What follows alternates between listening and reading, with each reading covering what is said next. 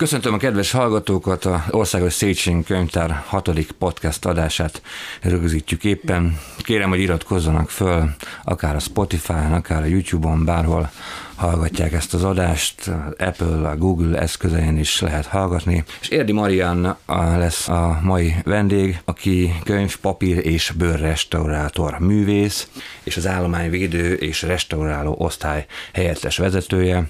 Az a kezdeném az egészet, hogy szeretünk olvasni, és forgatjuk a könyveket, és nem nagyon tudjuk, hogy milyen e, háttér van, milyen, hogyan készül maga az egész könyv, és a restauráláshoz ugye alapvetés, hogy ismerni kell az egész könyvnek az elkészítési módját. Többféle részből áll egy könyv. Amikor elkezdte az egész restaurátori munkát, volt olyan része, ami a könyvnek prioritást élvezett, ami a kedvence volt, amivel szívesen foglalkozott, legyen az borító, vagy, vagy a papírok, vagy maga a nyomdai eljárása, nyomdászat. Hát húha, az régen volt, 40 éve legalább, mikor én elkezdtem ezzel foglalkozni, és én grafikusként tanultam, úgyhogy lehet, hogy most azt várná az ember, hogy azt mondjam, hogy hú, a tipográfia. A tipográfia is megejtett engem ugye a régi könyveken, Viszont a könyvek kötése is egy fantasztikus, egy gazdag világ nyílt ki számomra, mikor megismerkedtem ezekkel a régi kötésű könyvekkel. És hát a régi szó alatt mindenki mást ért, de hát most akkor Mit ért, értsük, a régi szó alatt? értsük történelmileg is réginek, tehát kb. menjünk vissza az időben egy 500 évet legalább akár az ősnyomtatványok korába, a 15.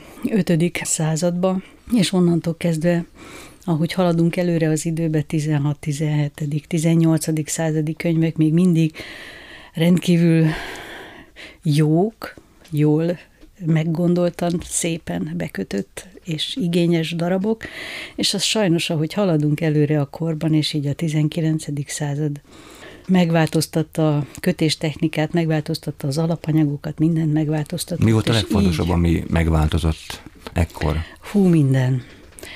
Hát a papír alapanyaga megváltozott. Ahogy bejött a, a gépi papírgyártás, ezért az addigi jó alapanyagokat és a jó segédanyagokat, ami egy papír előállításához szükséges, teljesen meg kellett változtatni, hogy alkalmazkodjanak a géphez. És kezdetben először 1700-as évek végén találták föl a papírgyártógépet, de tulajdonképpen 1800 50-től mondhatjuk azt, hogy jól kidolgozott módszer szerint beindult a gyártás. A kettő közti kis 50 évben még megpróbáltak a régi módszer szerint régi alapanyagból papírt készíteni, tehát ez rongy volt az alapanyag lenkender pamut, viszont nem volt elég hozzá már az alapanyag, és ekkor kezdtek el új alapanyagok után nézni, és így találtak rá a fára, és a fából is nagyon jó minőségű facelluloszt lehet előállítani mindenféle vegyi eljárások folytán, de ez egy drága folyamat, és ezért elkezdték a jó minőségű facelluloszt a facsiszolattal keverni, és ezáltal egy olyan savas sító tényezőt kevernek a papír alapanyagába, amivel hát jelenleg is küzdünk, mert tele van a könyvtár.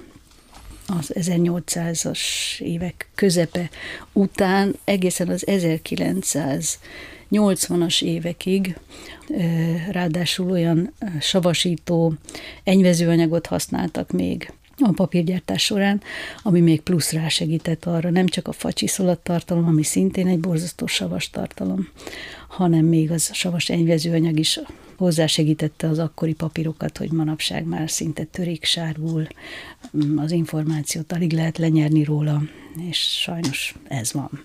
És akkor hogy képzeljük, amikor mondjuk bejön egy hagyaték, vagy bármi, és akkor átnézik az egész anyagot, akkor el kell különíteni régebbi anyagokat, az újaktól, a sérült anyagokat, hogy néz ki egy ilyen folyamat, amikor, amikor szortírozzák, és annak alapján, hogy mikor készültek ezek a nyomtatványok.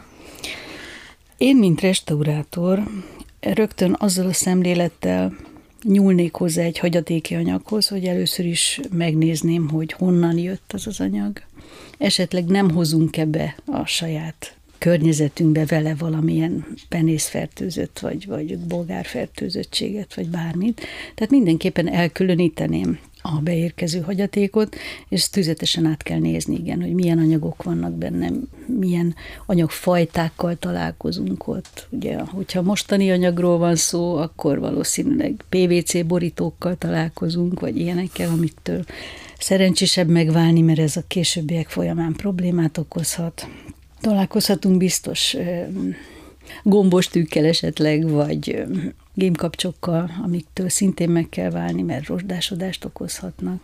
Mindenféle fajta könyvvel esetleg, vagy irattal, ami mindenféle fajta folyóstóltól kezdve a filztollon át bármi, bármilyen íróanyag előfordulhat a nyomdafesték az mondjuk alap, de mondjuk, hogyha írógéppel írták, akkor ott van az írógép szalag festéke, az a nagyon rossz minőségű átütő papír, vagy az indigo, amit régen használtak ugye a különböző másolatok készítéséhez, úgyhogy sok-sok szempontot kell ilyenkor figyelembe venni, nem csak egy könyvet, ugye egy hagyatékban nem csak könyvek érkeznek, hanem sok-sok irat is, ez a kézirattárban landol van-e, ami, ami prioritást élvez, ami, ami akár kedvence, amikor, amikor elkezdődik egy ilyen munka, és akkor mondjuk azt mondja Marian, hogy akkor ezt elteszem magamnak, és én csinálom, a többiet tudja. Többiek. Húha, ilyen nincs. Ilyen nincs, hogy én elteszem magamnak. Tulajdonképpen, hogyha a restaurálásról van szó, akkor, akkor az anyagok restaurálására mindig azokat a munkatársakat kérjük föl, akik a legjobban értenek ahhoz a bizonyos anyagfajtához. Ugye mindenkinek megvannak a saját kis specialitásai, úgyhogy így aztán lefedjük a széles spektrumot, ami figyelembe vehető, vagy ami felmerülhet itt a restaurálás folyamán. A képzésre akkor kicsit rátérnék, ugye most Indult egy képzés, a könyv és papírrestaurátor szakképesítést tudják majd megkapni a mostani hallgatók. Ez nagyon régóta nem volt, ez a képzés. Igen. Ez azt jelenti, hogy amit előbb mondod, hogy most már kevesebben értenek egy bizonyos eljáráshoz, ezért az utánpótlásra igen egy szükség van? Igen, így van, így van. 80 egy óta, tehát 1981 óta folyt ez a könyv és papírrestaurátor képzés országos szinten. Akkor még két évente indult, aztán később kibővült három évesre ez a szakképzés, és akkor három évente indult. Tehát mindig egy év folyam volt jelenleg. De hát 2011-ben végzett az utolsó évfolyam az előző etapból, és bizony nagyon-nagyon elkezdtük érezni. Nagyon sokan nyugdíjba mentek, sokan azért nem mindenki maradt ebben a szakmában, sokan elhagyták ezt a szakmát, úgyhogy borzasztóan megfogyatkozott a restaurátorok száma így országos szinten is. És ezért nagy öröm számomra, hogy sikerült újraindítani, és 12 fővel most tényleg teljes, maximális létszámmal elindultunk, és nagyon lelkes kis csapat. Igen, lelkes kis csapat jött össze, úgyhogy... Van egy ilyen speciális rész is, hogy a, a leírásban olvasható, hogy a könyvkötés is be van építve. Azt gondolnám, hogy ugye alap, hogy a könyvkötéshez értsen a restaurátor. Maga a restaurálás is úgy kezdődött, gondolom én, hogy adták ki a könyveket, kötötték a könyveket, és akkor ezt is megsérültek. Leesett a szekérről egy, egy adag könyv annak idején, vagy, vagy bármi történt, és akkor visszavitték a könyvkötészetben. Tehát maga a restaurátor szakma, az, az a könyvkötés az elengedhetetlen szüksége, hogy miért fontos, hogy ez a képzésben ki van emelve, hogy a könyvkötést is megtanulják. Hát igen, régen a könyvkötők voltak az első könyvrestaurátorok, úgymond, nagyon sokáig. Tehát ez a könyvrestaurátor szakma így a 60-as évektől nőtte ki magát önálló szakmává, de hát akkor is a könyvkötőkre alapozott. Hiszen anélkül nem lehet egy könyvet restaurálni, hogy ne ismerjük, hogy hogy épült föl, hogy csinálták meg azt annak idején. És ez mivel rendkívül változatos, ezért nagyon érdemes egész az elmúlt 500 év könyvkötésében otthon lenni, hogyha restaurálni szeretnénk egy-egy adott könyvet. Úgyhogy mivel sajnos a kézi könyvkötő képzés, mert ez azért ugye a nyomdaipar is elment már a gépesítés mm, felé, úgyhogy a könyvkötő szakma is abszolút átállt erre, és hogy kiszolgálja a nyomdaipart, úgyhogy igazából kézi könyvkötést nem lehet tanulni már, nagyon hmm. elvétve indul egy-egy kis képzéske, de úgy, mint régen, volt egy egyéves direkt kézikönyvkötő képzés, ezt már nem lehet tanulni. Úgyhogy ezért kénytelenek voltunk beépíteni a tanmenetbe ezt is, hogy az alapokat biztosan elsajátítsák. Kisebb könyvkötő műhelyek működnek itt ott az országban, de igen. a gépesítés ezt is kicsit kinyírta, megváltoztatta. Igen, Egyébként igen, ez a technológiai fejlődés, ezt hogyan viseli el Marian, hogy, hogy ami száz éve volt, 50 éve volt, most már köszönő viszonyban sincs a mostani technológiákkal. Én jól el vagyok a régi könyvekkel. a mostani ragasztókötéseket annyira nem szeretem, hiszen azt mindenki tudja, hogy kinyit egy ilyen ragasztókötött könyvet, és azonnal lapjaira esik, tehát eléggé silány a minősége ezeknek a ragasztókötésű könyveknek. De hát a régi könyvek gyönyörűek, tehát ott még igazából tényleg a régi mesterségbeli tudás az mind, mind megjelenik a régi könyveken. Fontos része, hogy ez a helyreállító munka, az lehet, hogy nincs rá szükség, hogyha a gyűjteményt, állományt, vagy egy kisebb könyvtárat ö, odafigyel a, az, aki gondozza, hogy adnak-e ilyen ajánlásokat is, akár mondjuk egy két-három ezer fős könyvtárt működtető normál könyvekkel foglalkoznak, hogy mire figyeljenek, hogyan tárolják a könyveket. Egyre nagyobb az igény az állományvédelmi képzésünkre is, tehát már felmerült, hogy a könyvtári intézet esetleg indíthatna egy ilyen állományvédelmi továbbképzést is a könyvtárosok számára, mert a könyvtárosok ezzel a témával nem nagyon találkoznak az egyetemi képzés folyamán. És én tanítok a segédkönyvtáros tanfolyamán a könyvtári intézetnek, ahova a könyvtáros kollégák jönnek igazából tanulni, vagy továbbképződni, és ott látom, hogy nagyon nagy az igény arra, hogy állományvédelmileg ők okuljanak egy picit, és ez nagyon helyes is igazából, hiszen itt kezdődik minden.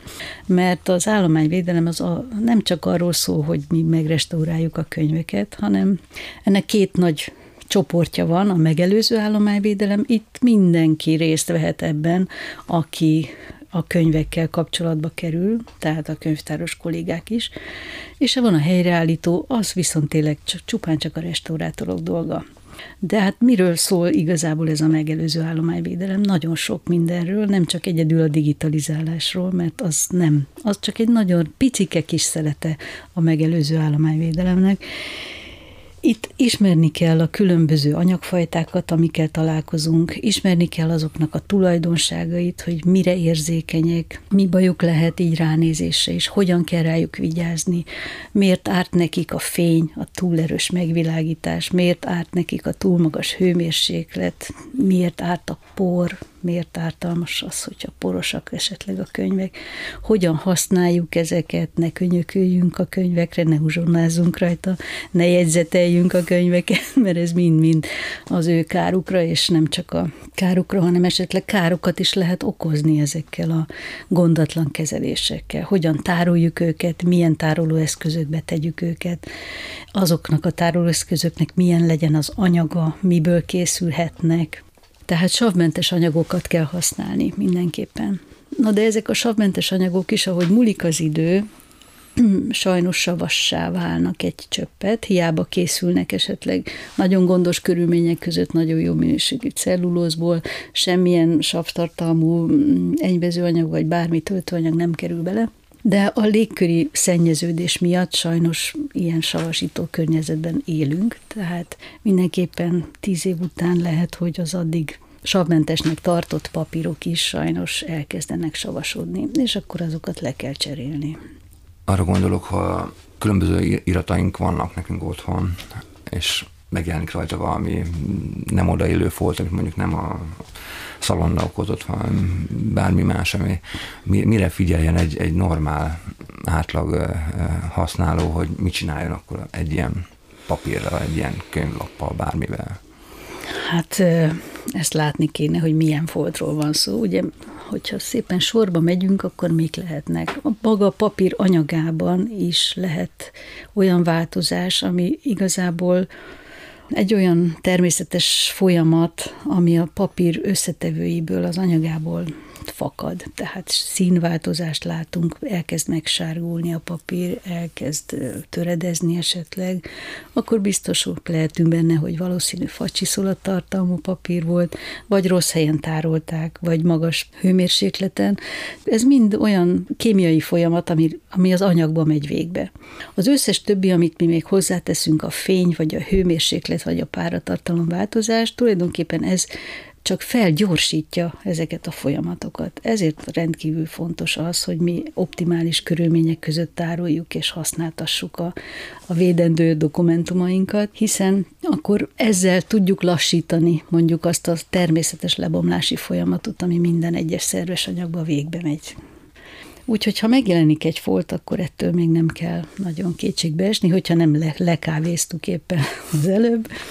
Tehát lehet, hogy ez a papírnak egy természetes folyamata. Lehet, hogy esetleg akkor az már egy durvább eset, hogyha mondjuk egy tinta elfolyik, mert tényleg valami nedvesség érte, és akkor ott a töltőtól tinta éppen megindul a papíron, hát azt elég nehéz onnan kiszedni, vagy megállítani ezt a, ezt a dolgot.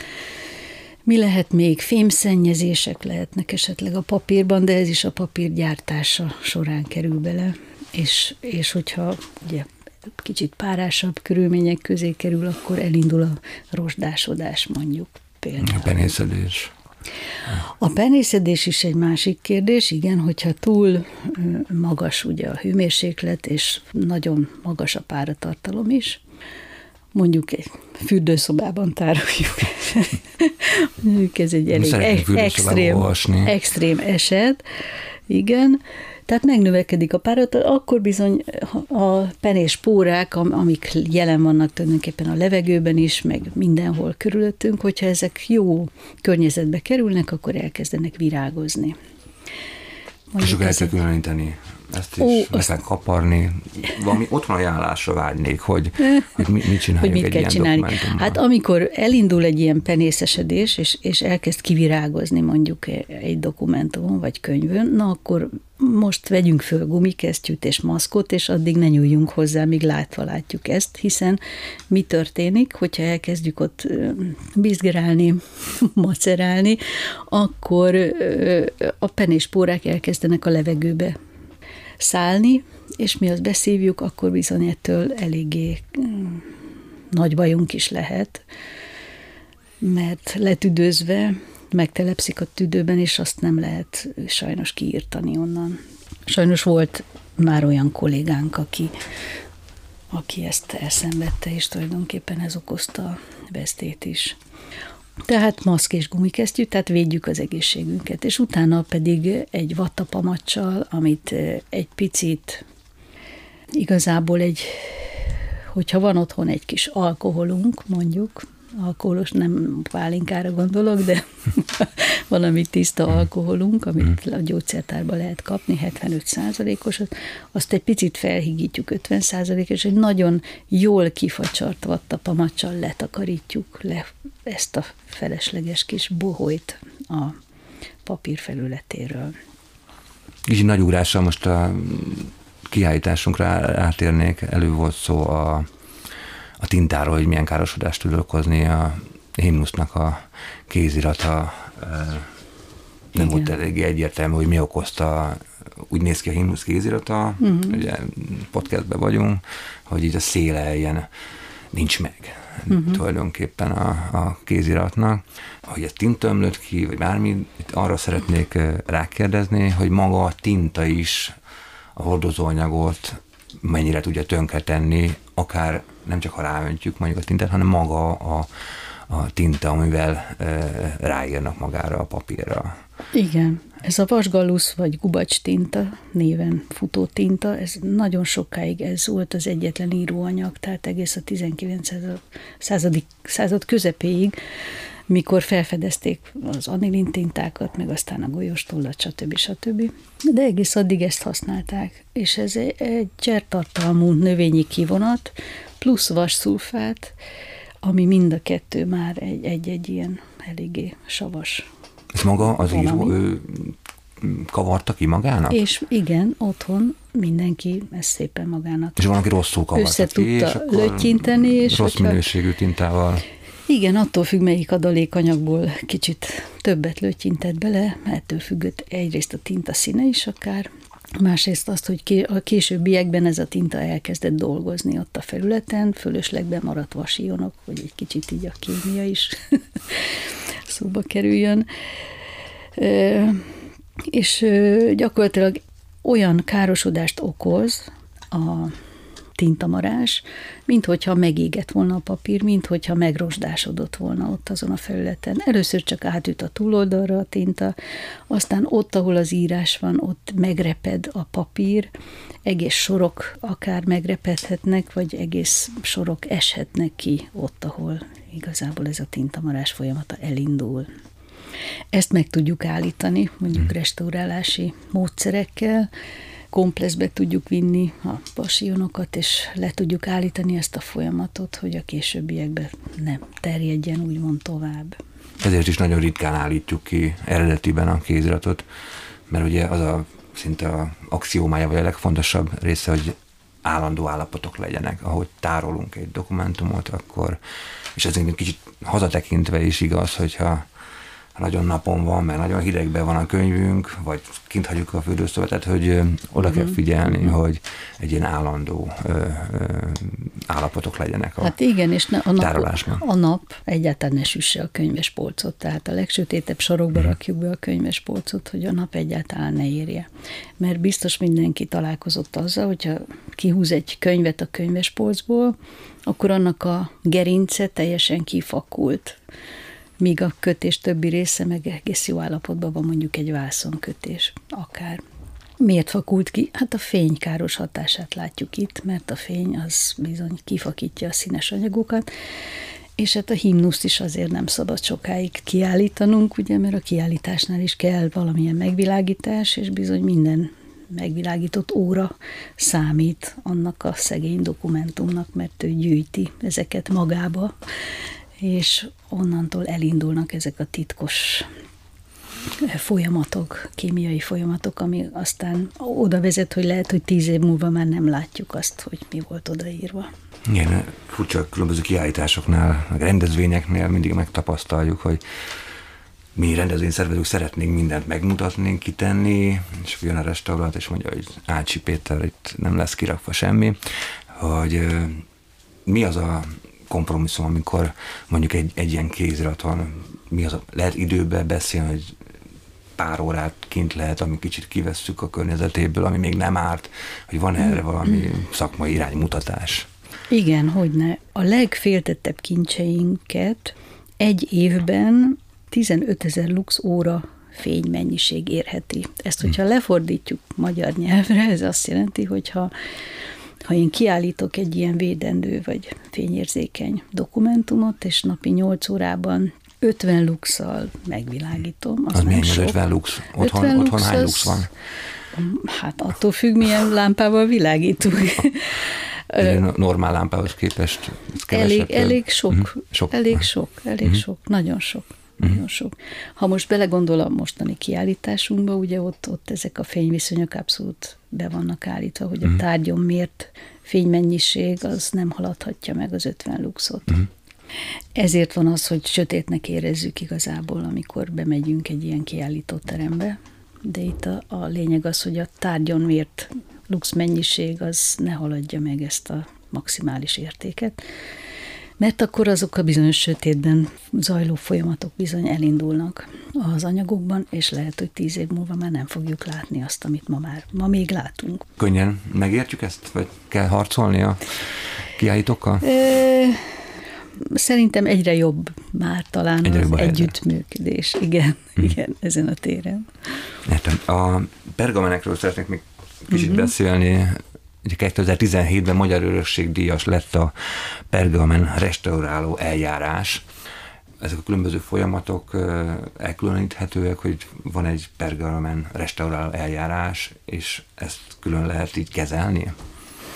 A pergamen restaurálási eljárás az igazából ö, vissza kell mennünk a 80-as évek közepére, amikor is világossá vált, hogy a korvinák, amiket visszakaptunk, és az egyetemi könyvtárnál mm, landoltak egy páncélszekrénybe, és gyakorlatilag ott kinyitották ezt a páncélszekrényt, és látták, hogy bizony ezek elég rossz állapotban vannak. Így érkeztek vissza Törökországból az előtt száz évvel.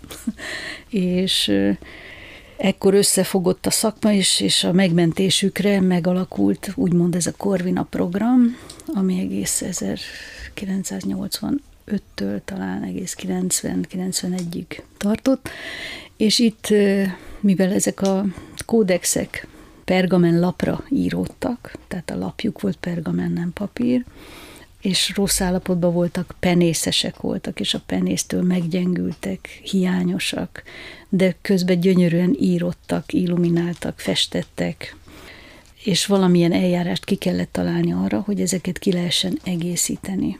És ekkor kezdtek az akkori Kozocsa Ildikó nevét itt meg kell említeni akkor, és Kastali Beatrixot, akik ketten járták a világot, és megpróbáltak szakmai anyagot gyűjteni, hogy vajon a világ restaurátor műhelyben hogy bánnak el ezekkel a pergamenekkel, és kiderült, hogy sehogy, tehát ők se tudnak ezzel mit kezdeni. Az akkori pergamen restaurálási metód szerint pergament pergamennel egészítünk ki, vagy pedig egy nagyon átlátszó vékony hártyával, de a ragasztásos módszer egyáltalán nem volt megfelelő e- ezekben az esetekben, mert nem volt anyag, amihez hozzá lehetett volna ragasztani a kiegészítést. Ugye, és akkor már ismert volt a papír öntéssel való kiegészítésének az eljárása, és ezt kezdték el kidolgozni pergamenre. És így nagyon sok kísérletezés után létrejött egy olyan eljárás, amikor is elő tudtak állítani egy olyan pépet, amivel a papíröntés mintájára ki tudták egészíteni a hiányokat, és nem csak, hogy a hiányokat ki tudták egészíteni, hanem ezzel egy lépésben meg tudták erősíteni az ott lévő pergamen széleket, amelyek annyira meggyengültek már a különböző fertőzések miatt. Úgyhogy gyakorlatilag ez az eljárás akkor indult el itt a Széchenyi könyvtárban, és innen terjedt el aztán az egész világon. Egész világon, igen. Itt különböző rendezvényeken lehet látni, hogy Turmix gépbe berakunk valamit, beraknak a kollégák, és akkor igen. ráöntik a nagy vizes kádba, és akkor így egészítik ki a papírt.